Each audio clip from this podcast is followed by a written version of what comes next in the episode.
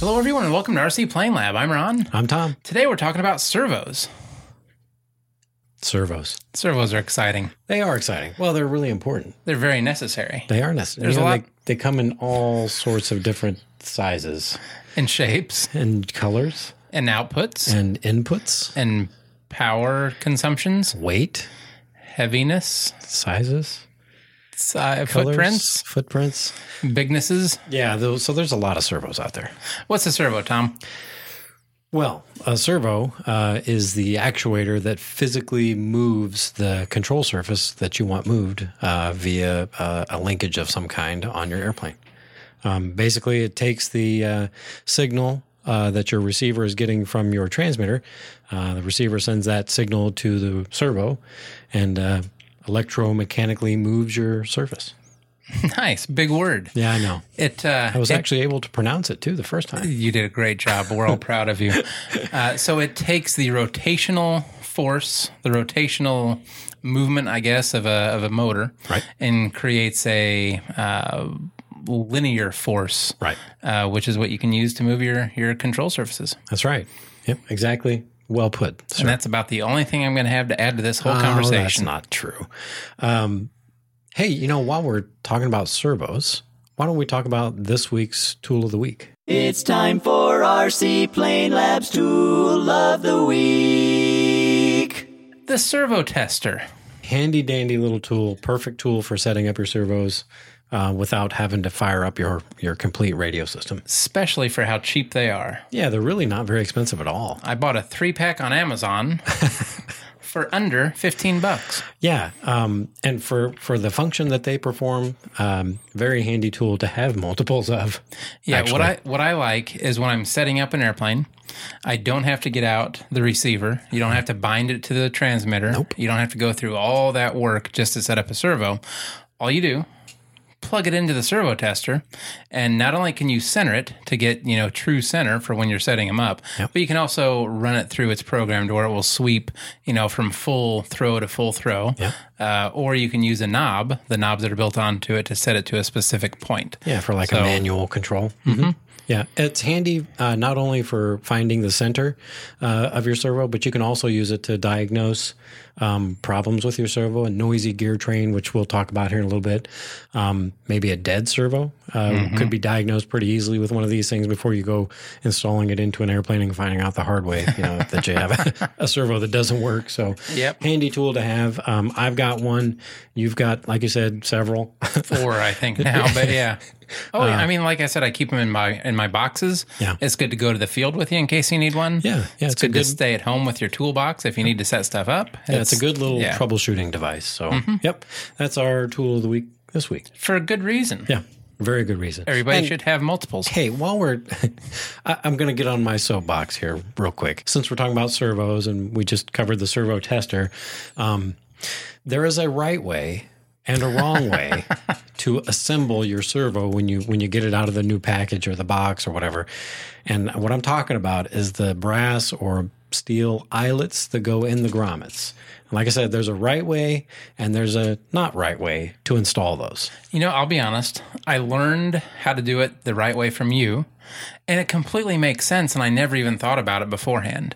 Like most of mine were installed upside down, Um, and that's bad. That's very bad. Well, that's not I good mean, at all. It's, yeah, it's it's not usually going to attribute to a catastrophic failure of some kind, but it's just bad practice, and Well- you're not getting and you're not um, the intended use of the servo.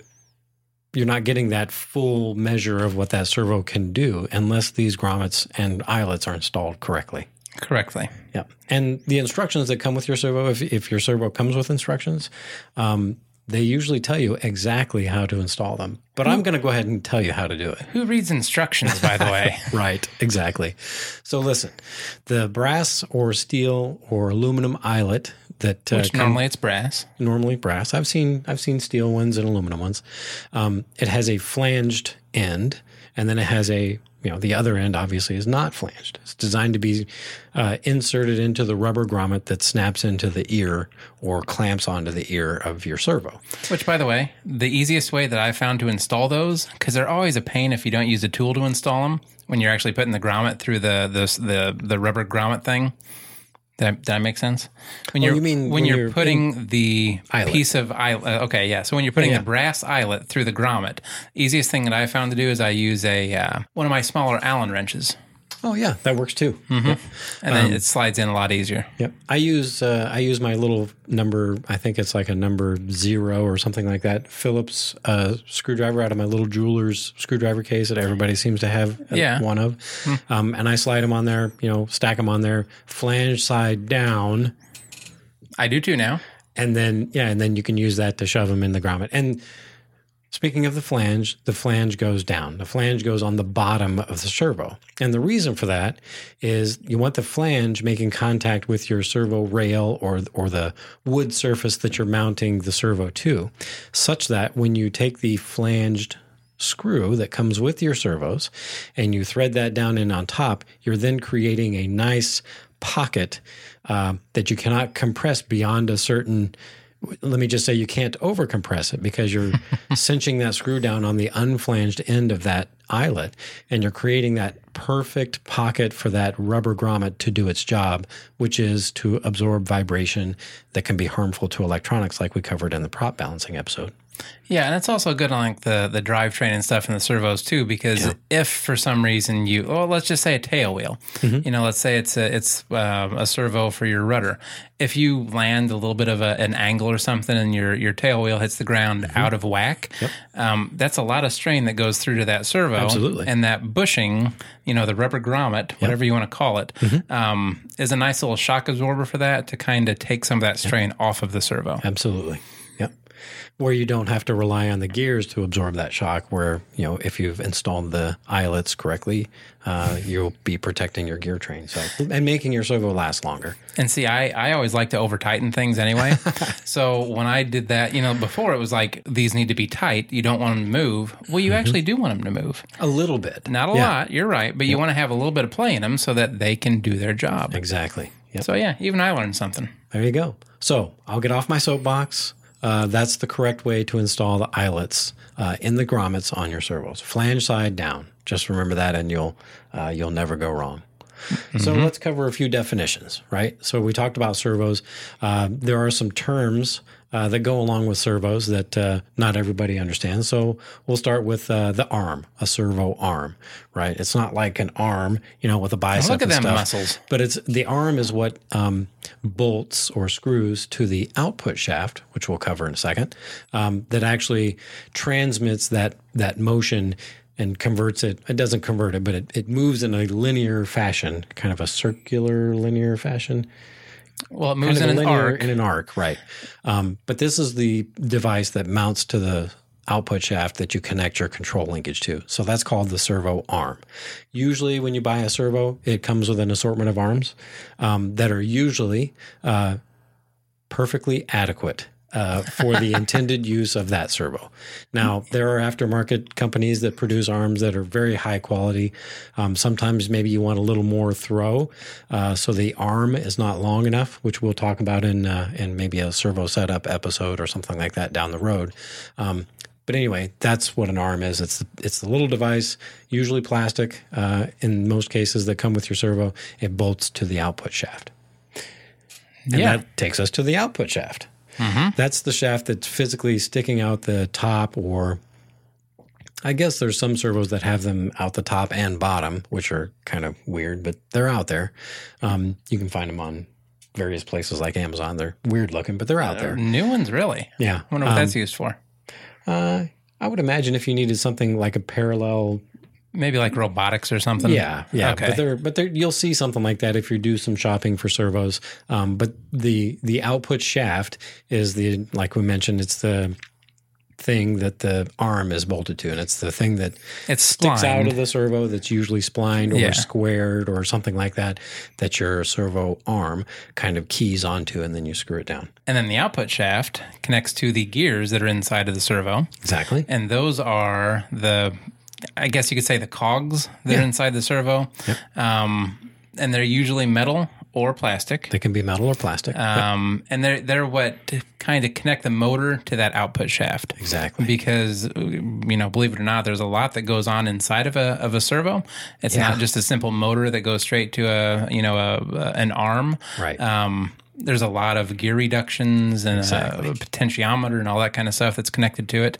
Um, yeah, so that's what the the gears do is it connects all that together, and you can strip your gears, Absolutely. which is a very bad thing on a servo. Yeah, and, and we'll talk about a little bit about the advantages of, of different types of gear trains and things like that. So, uh, so that's the definitions. Uh, there will be a few more definitions later, but uh, those are specific to those particular applications. So, um, basically, there's two types of servo um, with different kind of variations of each type. So there's analog servos and there's digital servos. Um, What's more common now, by the way? digital servos are are really kind of becoming the norm, um, whereas analog, you know, back in my day, uh, there was no such thing as digital servos. And really, the, the only difference is an analog servo.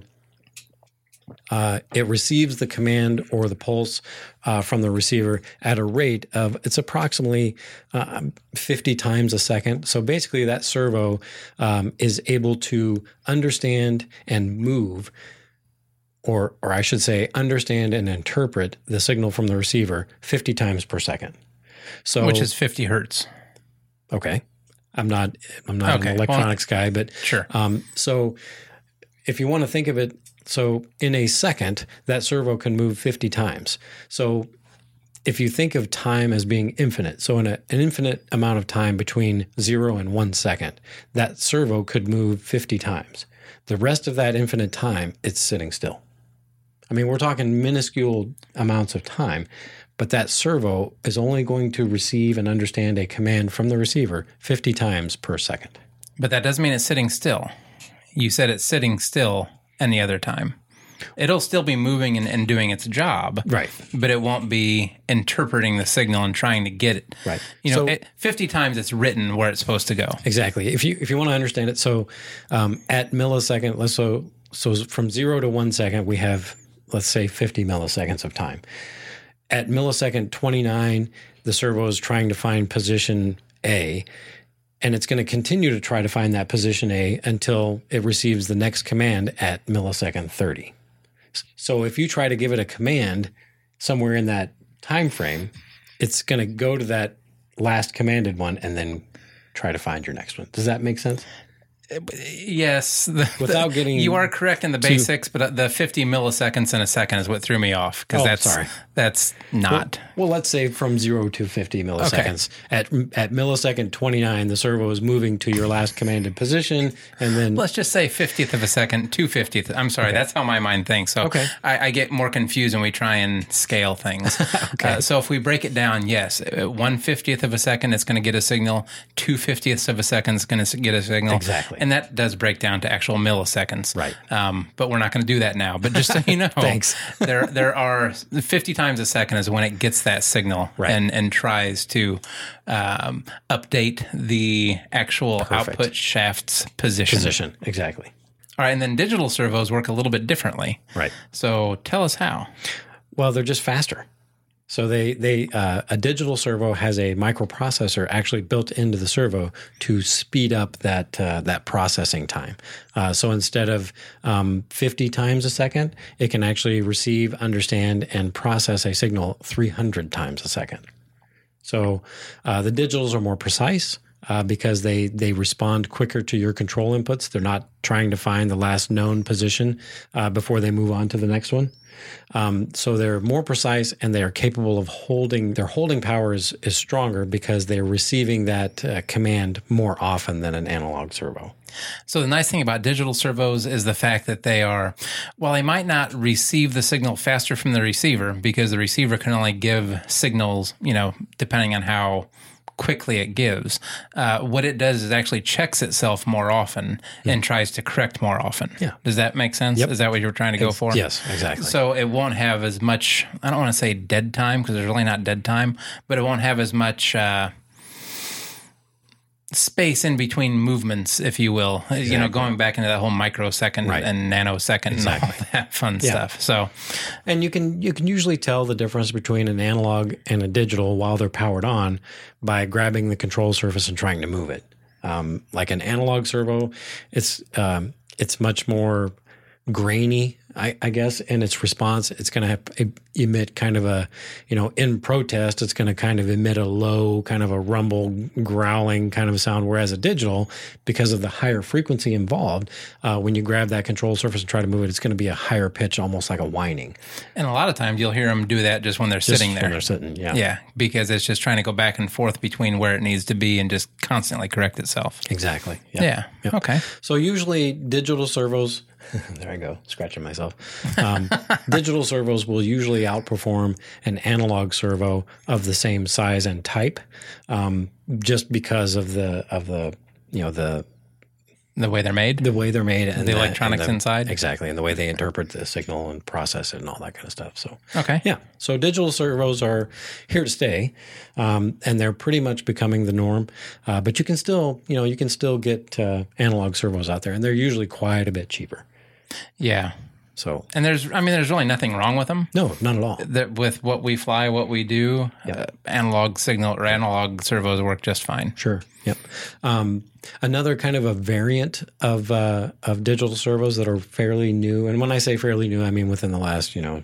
10 years or so, um, high voltage servos uh, that Yeah. are capable of of uh, of processing or of uh, operating at the higher voltages, say that like a two cell lipo will provide. Uh, you can run those servos with that type of battery without a voltage regulator. Yeah. So most, and we'll, we'll we will get into setting up servos and all that stuff in another episode, maybe even next week, depending on how things go. Yep. Um, but definitely, like most signal or whoosh, most servos, if I get it right, um, are not happy with higher voltages and they will burn out. Yeah. So a normal analog signal. Oh my, I did it again. A normal analog servo we go. Uh, is only supposed to be ran off like your six volt battery. You're not supposed to go up to the seven two or eight fours on them. Four, four, 4.8 to 6 volts is where the Yeah, six is designed to be ran. Yeah, Right. Because of the motor. It's, it's and it's Yeah. and it's just because of the motor that's in the servo. Yeah, it's not made to take the, the higher voltage. Exactly. So the higher voltage servos are are um, are out there. They're they're quite a bit more expensive, um, but like I said, they do allow you to operate with those lipo batteries without any kind of uh, a regulator or a regulating device uh, designed to bring the voltage down uh, in a more uh, servo friendly voltage range. Well, and that's nice because that's one less thing to worry about in the setup of your airplane. Oh, absolutely. So if you don't have to worry about a voltage regulator or uh, like the SmartFly uh, EQ6 that has the voltage regulator built into it, or you know separate voltage regulators for each battery, Mm-hmm. it just makes it so much easier not to have to worry about that. it does. Yep. It doesn't mean it's bad to have them, No, but it's just one more failure point that I don't want to have to deal with if I can get away and with it's more wiring in the airplane and, and a voltage regulator develops heat you know Mm-hmm. because it's bleeding off some of that extra voltage and it's got to put it somewhere. There's, so there's usually a heat sink on the thing and uh, they can get hot. So um, i like the high voltage servos. Uh, i don't own very many of them because they are kind of expensive. Yeah. um, and, and most of my airplanes let's be honest um, analog servos are, are good enough yeah, and when we so when we're talking about running a battery like a, a two cell lipo or something, we're not talking about a normal electric airplane that has a BEC. Right. So the BECs will actually take it down to the the correct uh, voltage to where you don't have to run high voltage servos. Uh, we're talking more about bigger airplane setups and you know things where you have a gas engine and you're still trying to run usually like two battery setups and that kind of stuff with bigger airplanes. yeah So Yep. Perfect. So another um, variant of uh, of digital servos are the programmable servos. Um, I have absolutely no experience with those. I have a little. Um, Okay. Uh, so without being too judgmental and, and saying you should do this or you should do that, um, I'll just say what a what a programmable servo does, and we'll leave it at that. Um, I'll, I'll keep my opinions to myself. But Hitec, um, they make programmable servos. There's probably other companies that uh, you can program servos also, and it's basically just a digital servo with a uh, internal processor that you can then program certain parameters of the servo. Uh, for example, on on uh, some of my Hitec servos, um, I can plug in my uh, servo tester, which is also a uh, programmer from Hitec, um, and I can actually program whether the servo travels in reverse. So I don't have to use a servo reversing on the transmitter. Um, I can also program variable um, uh, torque limits so that I don't over torque or, or overpower uh, the electronics in the servo, like a voltage protection. Um, I can program the deadband width. Like I can make it really, really no deadband, or I can add a little bit of deadband. I'm not sure why I would do that, but you can do that with uh, with a programmable servo. And, Well, I and think other, the wider the deadband is, the less whine you're going to have out of them. oh well, there you go. That makes perfect sense. Yeah. Um, so there are programmable servos out there. I own a few, um, and that's just a, another variant of a digital servo. Like I don't think there's any analog. I might be wrong, but I don't think there's any analog programmable servos out there. Usually, No, somebody's because an, no, because analog wouldn't have the the chip in it. So, there you have to be digital in order to do that. But what I, where I can see digital servos being nice, Mm-hmm. uh, is the fact that you can get away with. I don't want to call it a dumb setup, but once again, with with uh, a programmable servo, you get rid of extra parts. yes, So you don't have to have a matchbox if you're running two servos on an aileron. Uh, yeah, we have a couple of those out here.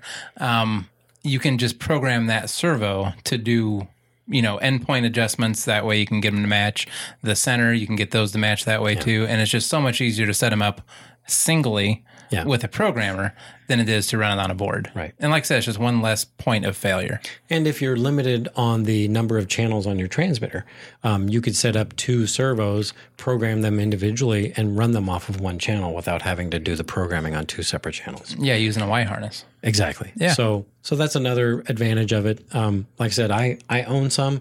Um, it is actually not my preferred method uh, to run multiple servos. I Really? I actually I actually prefer to do the programming in the transmitter if I have the channels available. Oh, but see, that gets to be a little bit more difficult because It's- that eats up really- a lot of channels. It does, um, but if you have channels to spare, um, it actually, in in my opinion, makes the makes the setup easier because the feedback I get on my transmitter, I get it right on the screen and it's visible, and I can program it. And usually, you've got at least on on a lot of Spektrum transmitters, you have graphs and things like that. You can see most of your other uh, brands are the same way, so you have that visible frame of reference when you're doing your programming. And when you're mixing channels together you can you can make sure that they're exactly matching and then you can go in there and fine tune one channel or the other without actually having to find the lead unplug it plug it into your programmer power it up and then set the i mean it's a weird programming sequence at least with my programmer uh, to actually program a servo. Yeah, but I have to disagree with you on that one. I think for airplanes that are big enough to, to require like a matchbox or, or a programmable uh, servo, I think it's so much easier to not have to worry about the setting in your radio than it would be to have the airplane set up correctly without using the radio. Well, ideally, if you're ganging servos up on on a control surface, let's say like an aileron, if you're using two servos to run one aileron, Right. Um, ideally, mechanically speaking, you know, the, the most ideal setup is to have it set up so you don't need to do any kind of programming or anything. That's so That's not always that's possible. Not, that's hardly ever possible. I mean, because uh, let's be honest, if you're trying to set up an airplane, you don't want those to fight each other at all. You want them to be Yeah. perfectly in sync. Yeah. So getting a servo set up to where with the control surfaces, with the control horns, with all that stuff to be exact, uh, that's difficult. Like I don't, I don't think I could do that. So I'm going to counter that by saying um, not all servos travel linearly. Even servos of the same brand of and the same type may not travel at the same rate over their entire range of travel. So um, you can set up expo and curves on your transmitter, and I don't know of any servo programmer that you can do that with individually on a servo. Oh, I wouldn't set that up that way. You would have to. Because, No. because eventually, at some point through that arc of travel, those servos are not going to be perfectly in sync, especially if the servos are not, you know, identical. And hardly any servo is identical to another. No, but I think they're going to be a lot closer than trying to manually set it up. I mean, like I think if you have it set up like with a smart board, like the the smart fly board. Okay. You when you set those up, you set the center, you set the uh, the endpoints and all that kind of stuff, and you make sure that when you're running through that everything's right. Right. That's how I would set that up. And then for Expo for all that stuff, I would use my transmitter. Yeah, but between the two servos, you're not adjusting one or the other at in that point. You're adjusting the channel, not Yeah. the two servos. They run off the same channel. Yeah, but what I'm saying is through the arc of their movement, those servos are not going to be perfectly in sync. So you would have to then, Mm. on a separate channel, run a curve or something like that, such that if they get halfway through and they're off, you can adjust that with your transmitter with a curve. You can't do that with a programmer. I did not have an issue with that on my yak. I mean, that's that's all the experience I can say with that. But I've never had that experience, so I'm just saying. never had where they weren't linear. You mean? Right. Yeah. So are you just trying to argue? Yes. Oh, okay. You like arguing. I, I love arguing actually. Yeah. Uh, But, uh, but I, I think simpler is better than having the, like I said, on, on mine, I use the SmartFly switch or the, uh, not the switch, the, uh, the power, what, yeah, the power board kind of Mm-hmm. thing. And it just does a good job on its own because it has all the adjustments built into it. Yeah. Yep, and that's a good way to to put to uh, to set up a bigger airplane with lots of servos. Yeah. Um, and the thing I like about the smart boards, we're getting off topic, but the I like That's being next able, week's episode. I like being able to run up to four to six channels or six servos on one channel input, which is kind of cool. yeah. It's very handy. So anyway, yeah, programmable servos. That's just a uh, that's just a variation of uh, of digital servos. So let's talk about some servo specifications. Um, they are sorted by several different items. Uh, the torque it produces at a specific voltage is one way that we can classify them. The speed at which it goes from side to side, which to be a little bit more exact, I guess would be how fast it goes through a certain amount of degrees at a given Time, voltage and time. time, yeah, Um, voltage, yeah. Which usually that's what like sixty degree throws is what they kind of tell you for for timing. I think that's the standard advertising figure. Yeah, and then they will uh, classify them by physical dimensions, Mm-hmm. like sizing, and then by weight. by weight. Yeah, and the weight is important, even though it's usually last on the on the list. It's sometimes the most important, especially for small airplanes. If you're building something small and weight is a factor, Yeah. then yeah, you want a lighter servo. Yeah. So torque, uh, this is a measurement of how like strong the servo is um, relative to other servos. Uh, it's determined by multiplying um, the force acting on the servo arm by the distance from the center of the output shaft. Uh, I'm not going to get into the math of that, but basically, when you're comparing one servo to another, a higher number torque number means it's more powerful than than a lower torque number. Um, let me let me change that just a little bit. Okay. Instead of the amount of force acting on it, it's the amount Produces, of force that yeah. it can enact on something else. Right. exactly. Okay. Okay. Yep. I'm with you now. Um, so one of the other specifications is, like you said, speed.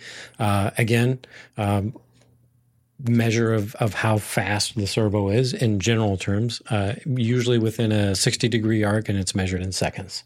Uh, so faster servos, if like a 3D airplane, you know, you're hovering above the field, you want a pretty quick reaction because, you know, a lot of stuff happens close to the ground when you're hovering. Uh, so faster quickly. servo, you know, maybe as opposed to a high torque servo. Uh, and usually it's a trade off and, and they do it with gear ratios uh, on, on the gear train, like we mentioned earlier. Uh, so a fast servo is going to have a different set of gears in it to provide speed um, at the sacrifice usually of torque and vice versa. So I didn't speed know and that. torque, there you go. Uh, the physical dimensions of the servo, um, there's there's I mean there's so many different sizes of servos. They're they're tiny tiny little. I mean there's servos that are just basically PC boards with an electric motor and a and a worm gear. Tiny tiny things all the way up to Those are are those still considered servos? Or are I those mean, kind of more like a linear actuator? Well, they're a servo actuator. I mean, they're still a servo actuator. Okay, you're right. Um, but yeah, they do operate in a linear fashion. They don't have any arc to them or anything. But um, yeah, so really, really small, like not much bigger than a postage stamp, really. Um, No, and, you're and right. almost as light. Uh, and then yeah, we've got really huge. Uh, not not so much anymore, but uh, you could get servos that were like you know the size of a fist. Well, you probably still can, but uh, not so common for the RC airplane use. Oh, you can get servos that are huge. I mean, if, if we're not talking RC airplane Well, stuff, true. I mean, servos get very big and pricey. Uh, but for RC airplanes, is there anything bigger like than the standard size? You could, there's there's still some out there, um, but but thanks to technology, uh, and electronics uh, and the improvement in uh, electric motors and things like that over the over the last you know 20 years, we can get the power out of a standard size, uh, which is a roughly inch and a half by inch and a half by uh, three quarters of an inch, roughly.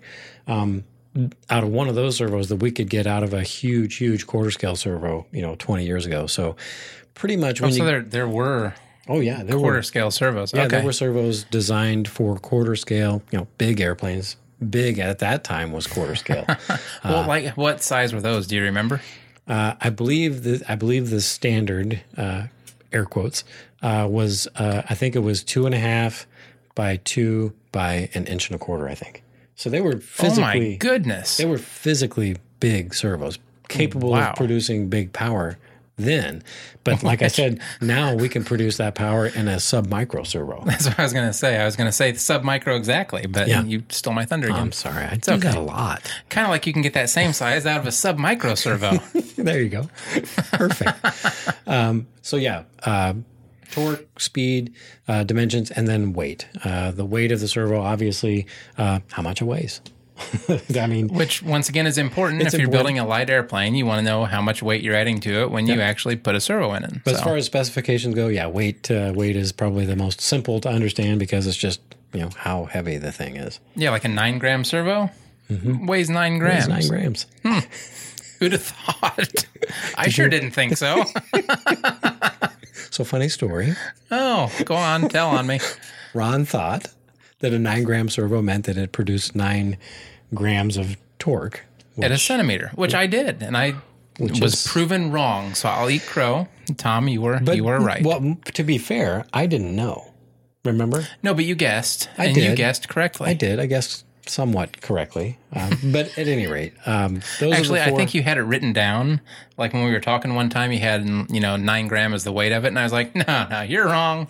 And I Oh. got all cocky and stuff, and then come to find out, I was incorrect. at any rate, um, those are the four basic um, specifications that you'll see when you when you go shopping for servos. Uh, another note about uh, servos. A couple more notes actually. Um, the output shaft can be either bushing supported or it can be supported by ball bearings.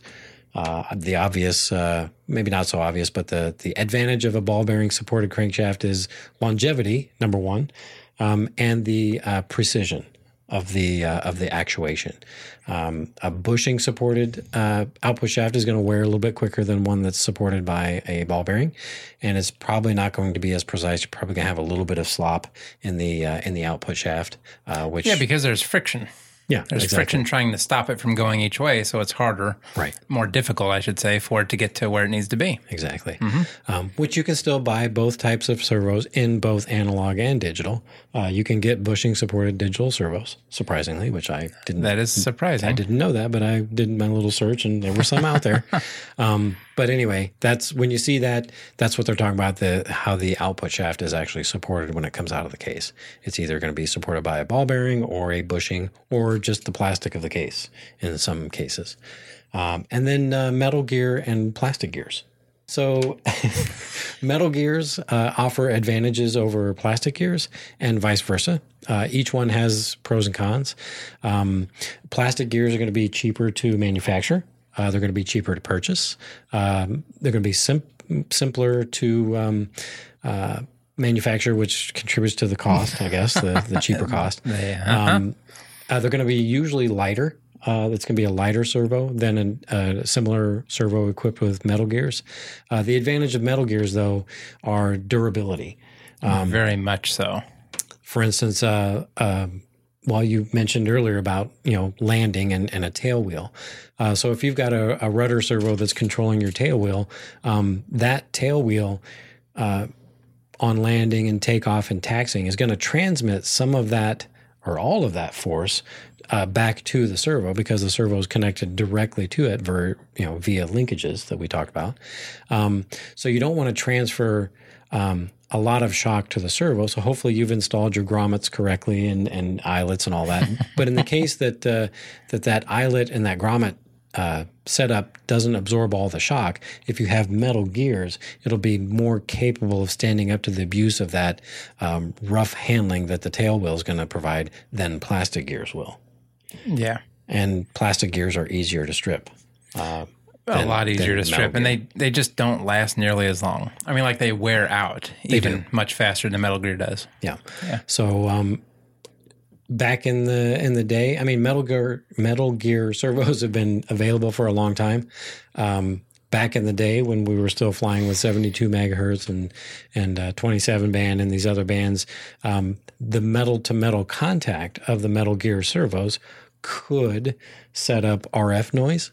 Uh, which was an issue that we had to be mindful of back in those days. But with the advent of uh, digital spread spectrum and the and the 2.4 gigahertz uh, protocols, it's not something we really worry too much about these days. So um, I like Metal Gear servos myself um, for most applications, but you, you certainly don't need them on a lot of applications. For instance, uh, I can think you know if you're if you're operating like a, a bomb drop or something like that. Plastic servo is probably going to be just fine because you're not using it continuously during the flight.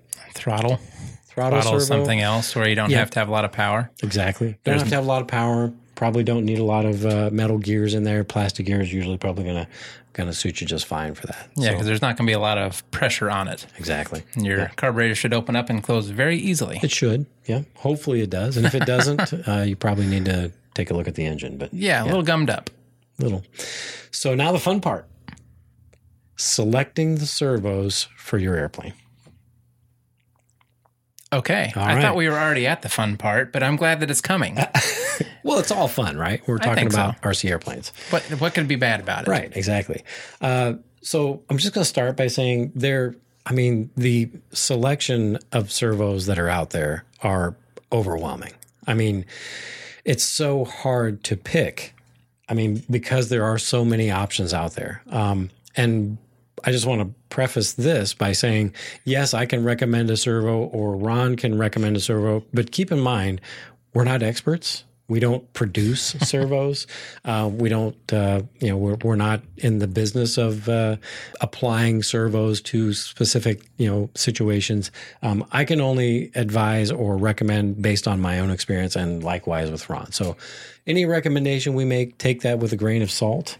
Um, but uh, I encourage you to do your own research. Uh, it's actually kind of fun uh, just to see what's out there. And, and when you start uh, doing the conversions, like for instance, when we're trying to you know convert torque from imperial to metric, so we can compare compare servos and apples to apples, um, it's kind of fun. I, I like doing that sort of research. So Yeah. um, just a word to the wise: we're not experts. So if I make a recommendation and you disagree with me, that's just fine. and That's you normal. probably have a good reason. Yeah. So uh, I'm, like I said, I'm not an expert, and and I don't think Ron would consider himself an expert either. No. At least not on on servos. He is Sure an expert wouldn't. on lots of other things, though. I don't know what, but that's okay.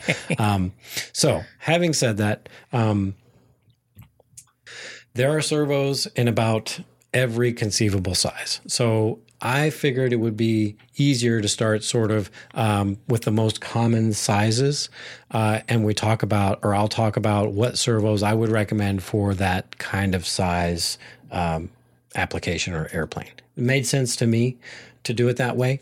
I think I know what you're trying to go for. We'll see how we'll like- see how it goes. Yeah, like a common size airplane, this is the type of servo I would use. That that kind of made sense to me. Well, a lot of them, like if we're talking ARFs or if we're talking even kits, Yeah. they're made for a specific size servo. Right. Is that what you're talking about? Yeah. Like submicro and Yeah, there, there's there's sort Standard. of standard sizes. Yeah, exactly. Okay. Yep. So okay. I, I, I so you're gonna you're gonna pick your favorite type for each size servo. Is that what we're talking about? well, I'll pick my favorite servo for each standard size. What did I say? You said type. Sorry. I guess I meant size. Okay. But anyway, cool. Let's right. move on then. So um, I just want to uh, say that um, in your airplane, uh, your servos don't all have to match. Now, there's you know people are going to want to argue with me, and that's fine. Um, obviously, if you're using uh, servos, excuse me, if you're ganging up servos on one control surface, or if you're going to do, uh, like for instance, one servo on each aileron, obviously you want those to match. I agree. But what I'm saying is your elevator servo doesn't have to match your throttle servo, or your air retract actuator servo doesn't have to match your rudder servo, right? So Nothing says it has to. exactly. So there are opportunities. I'll say opportunities to save money uh, in certain applications because maybe you don't need a metal gear servo like we were talking about that's a little bit more expensive than a plastic gear uh, for something like you know an air retract actuator or a throttle or something like that. So you don't have to pick the the high zoot, you know, digital high torque servos. What do you call it? High zoot? High zoot, yeah. I don't know what that Maybe is. that's an old term. I don't know. fancy. It's like another term for fancy. Wow. Look it up. It's out there. Okay. Um, I'll look anyway, it up in my Funkin' Wagnalls. In your what? Our Funkin' Wagnalls. The old encyclopedias. Didn't you? You didn't have those growing up? Funkin' Wagnalls? Yeah, that was the name of the encyclopedia. Oh, really? I Yeah. thought it was Encyclopedia Britannica. That was after Funk and Wagnalls. Like Oh, Funkin' really? Wagnalls was we had when I grew up. wait a minute. Wait a minute. When- oh, you have a fact that predates a fact that I know? Well, I guess. That means I mean, you're like- old. No, it doesn't. Yeah, no, no, no, no. When when I was growing up, because there was well, there was internet. I guess when I was about uh, uh, freshman in high school. Oh Eighth grade is when we got our first computer. Sorry, freshman in high school is when I got internet and all that stuff on it. However, before that, growing up, going to school, if you had to do a project, we had. I want. I don't remember if it was like fifty books or something like that, and they were the Funk and Wagnalls. And that I guess is who put it out or whatever, but it was the encyclopedia set. It sounded like a dirty word you just said there. it wasn't, I promise. Okay, and that was what so. we had before we had Google. okay. Funk and Wagnalls. So I'll look up your Zoot suit thing, whatever Hi, you Zoot. said. Hi Zoot. yes. Hi hyphen zoot. Okay. Yeah, it's out there. it's in the Funk and Wagnalls. probably. um, so yeah, you don't have to use a big expensive, the same big expensive servo like on your throttle that you use on your elevator. Obviously, you want matched uh, surfaces. You want those servos to match. Like you know, if you're two servos, you know, one on each aileron, Or two on an aileron, or two on, an a aileron, or if rudder. you're ganging them together. Yeah, Uh, exactly. If you're doing pull pull setup where you have two rudders or two servos for a rudder, you want both of those to match. right, right. Correct. Okay. So, having said that, uh, I'll start with the little flat foamies uh, that are pretty popular. Um, the, we all know what I'm talking about the little foam board uh, airplanes, sandpiper, things like that. Um, servos in this range are usually labeled sub micro because they're smaller than micro, which is a Which micro sounds pretty small to begin with. yeah, so well, if we're going sub micro, sub-micro. Um, and then I think the one I'm not even going to. I think they're called nano, the ones Mm-hmm. that are smaller than these. yeah. Um, but anyway, the sub micro servo in this are, are in this sort of class. Um, uh, Ron and I use the popular nine gram servo that we talked about. Um, the, get The them, cheap blue ones, yeah. Excuse me. you can get them on Amazon. Yeah, like a pack of what would you say? How many of them did we get for a buck? No, actually, I, I think it's like twenty of them for for ten bucks, maybe ten. I don't remember. No, twenty of them for yeah, twenty of them for like ten bucks. No, I said that completely backwards. It's like ten of them for twenty bucks. There They, end go. up being like two bucks a piece. That didn't sound right when I said it. I couldn't figure out what I was doing wrong. math. Wow, so hard sometimes. So yeah, it's a little blue servos. uh, Hobby King sells. I think they're probably all made by the same Oh, I would place, probably just with different labels on them. yeah, Um, but yeah, they're uh, they're called a nine gram servo because they weigh nine grams. nine grams. Um, yeah, They produce uh, about one point six kilogram centimeters. I still don't know how to express that, but kilogram and centimeter is in there, uh, which is roughly twenty two point two ounce inches, roughly. what do you mean you don't know? You don't know what it means, or you don't know it- how? No, I know what it means, but is it kilograms per centimeter? Is it kilogram centimeters? Is it centimeter kilograms? What is it? It's how many kilograms it is at a centimeter. Well, there you go. because it doesn't. I mean, it's not like linear. So, So it doesn't go out, up, I'm like- just going to say kilograms and ounces because that's how they're advertised. Okay, Um, so if you say kilograms, just know that he means at one centimeter from the uh, from the center of the servo. Thank you. It'll lift whatever he says. Right. And if he is talking uh, imperial Ounces. ounces. it's one inch. Exactly. So it's actually quite a bit different of a measurement it is. because you're measuring an inch as opposed to a centimeter, and we all know that you know an inch is two point five four centimeters. Well, maybe not everybody knows that. Well, we do now. I just said everybody it. does now. so the nine gram servo produces about 1.6 kilograms of torque, Which, uh, by the way, is much more than nine grams. which is quite a bit more than nine grams. nine grams is not much. Yeah. So, uh, which is, like I said, t- about 22 ounces of torque.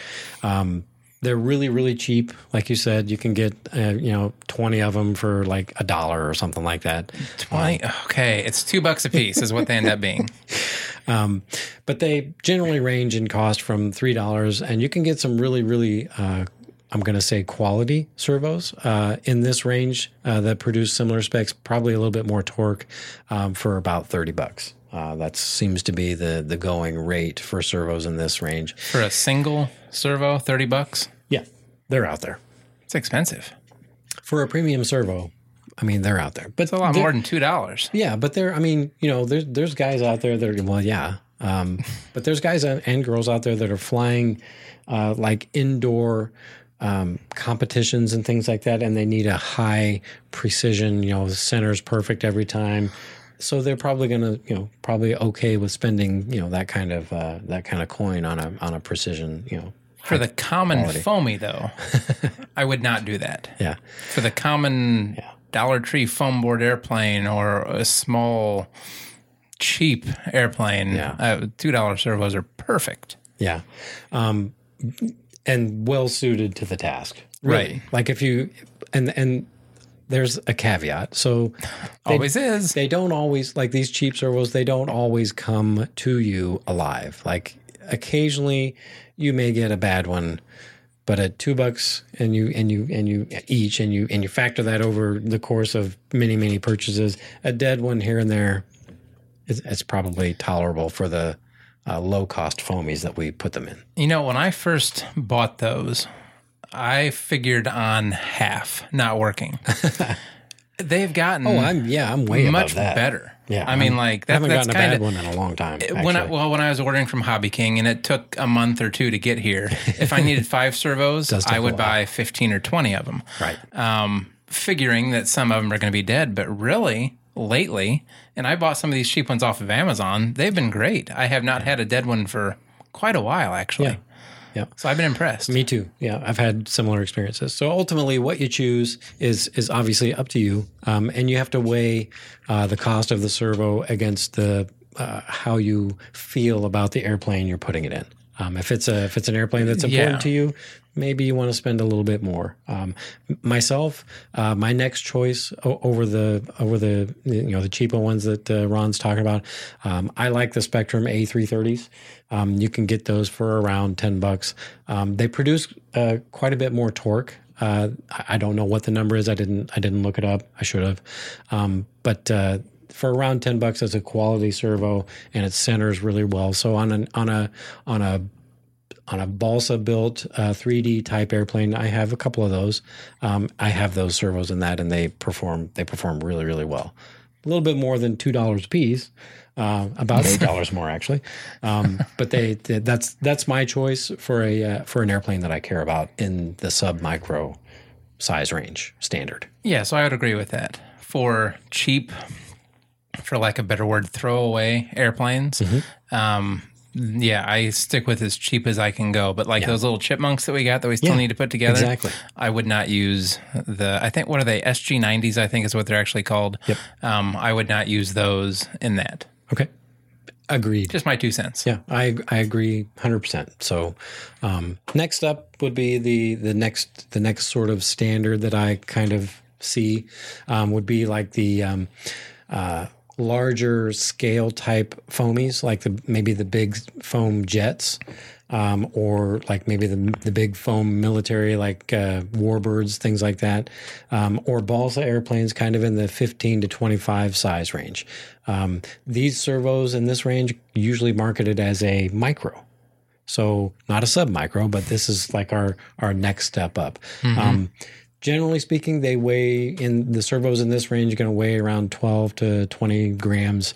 Um, kind of in that range, and produce about 35 ounces or two and a half kilograms of uh, of torque.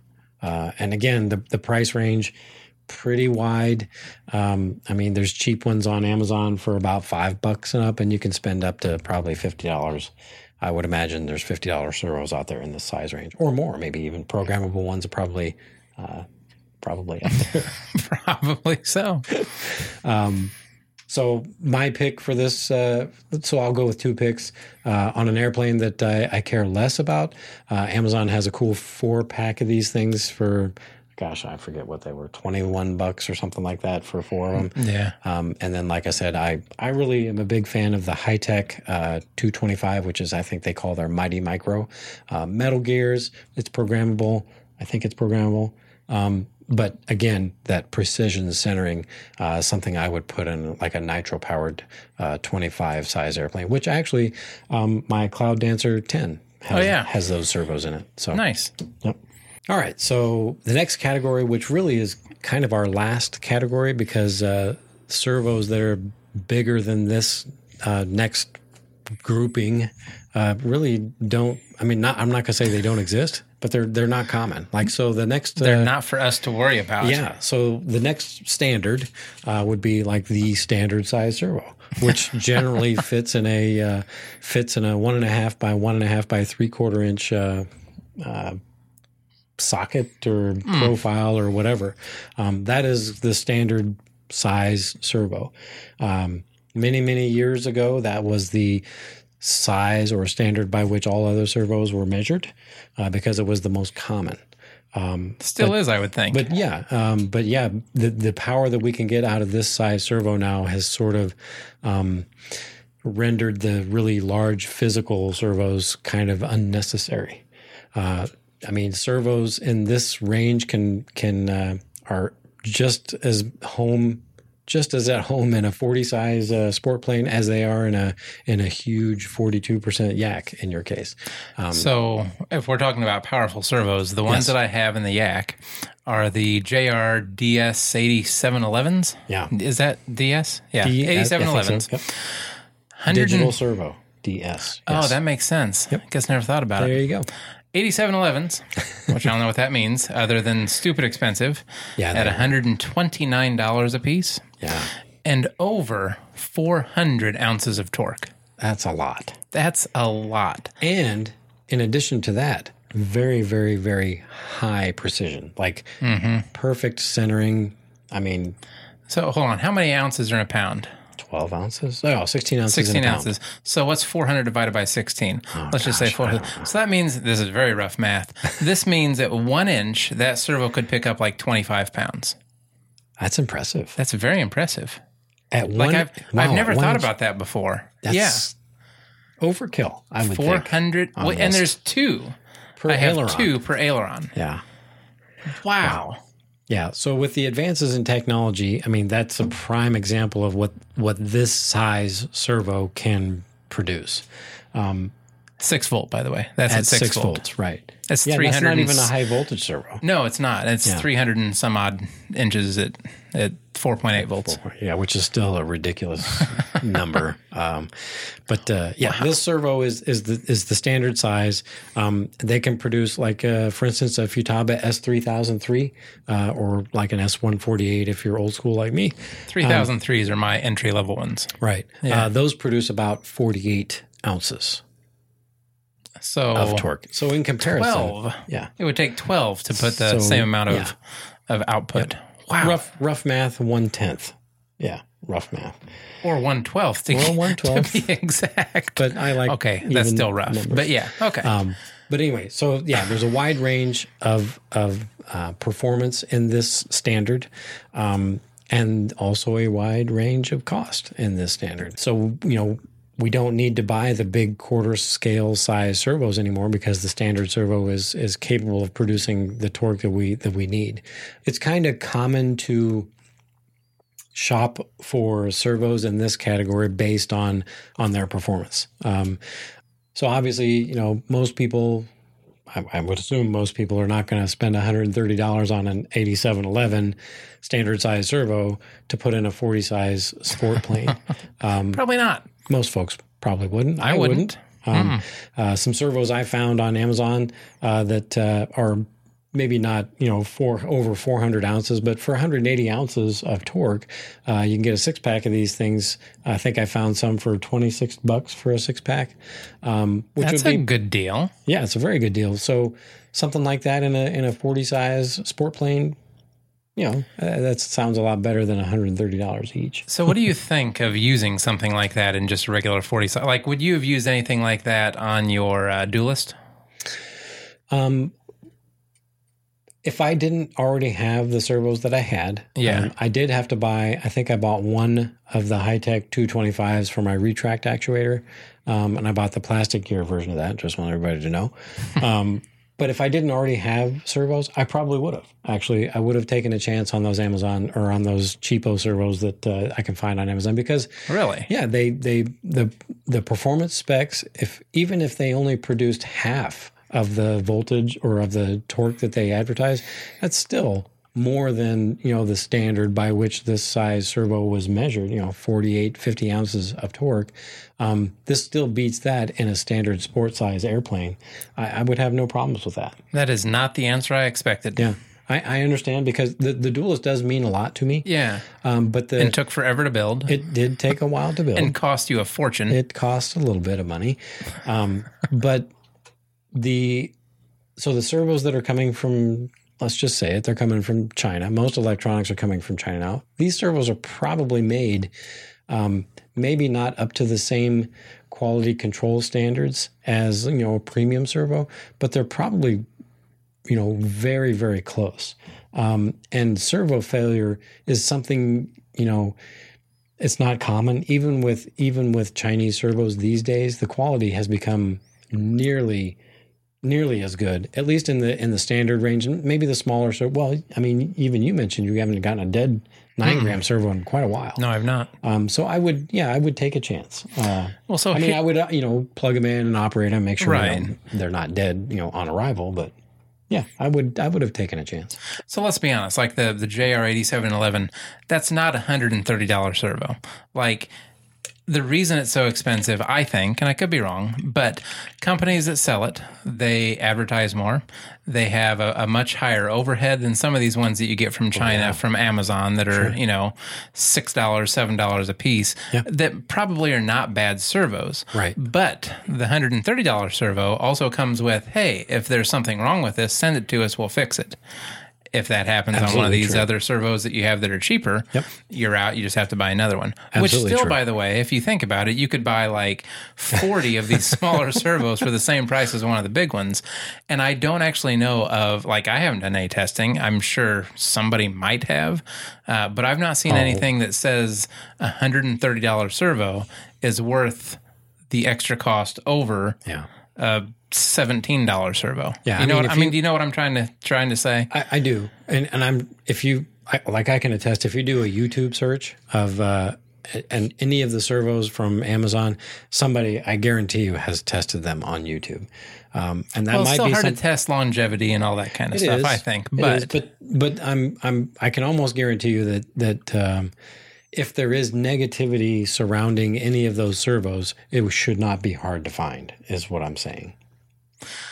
Like if somebody but okay, so I, I see what you're saying, but Like if somebody has had a bad experience, either right away or long term, I'm sure it will be reflected in the reviews for sure. And probably, however, I, I get what you're saying. However, the JR8711 has been around for a decade. can you still get them?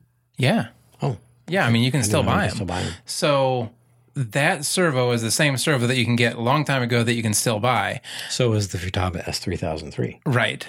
Also, But I guess my, my point is though, if some of these cheaper uh, Chinese ones come in that don't have good reviews, if it's a bad batch or something, all they have to do because these are names that we don't know. All they have to do is just rebrand it, put a different sticker on it, and you think it's a different servo. Whereas you have a big company standing behind some of these other ones. Yeah. Pros and cons. I know. I think I just talked myself into and out of different things by what I was saying. Um, because 100 it's it's really ridiculous $130 for a servo. However, yeah, you can get it fixed if you need to as opposed to throwing it away. Well, and you've had to do that. I have. Yeah. So, But I'm still not ahead. Well, no, but- like I said, I could have bought 40 of the other ones for the same price. but you also have that peace of mind. What's that worth? I don't actually know.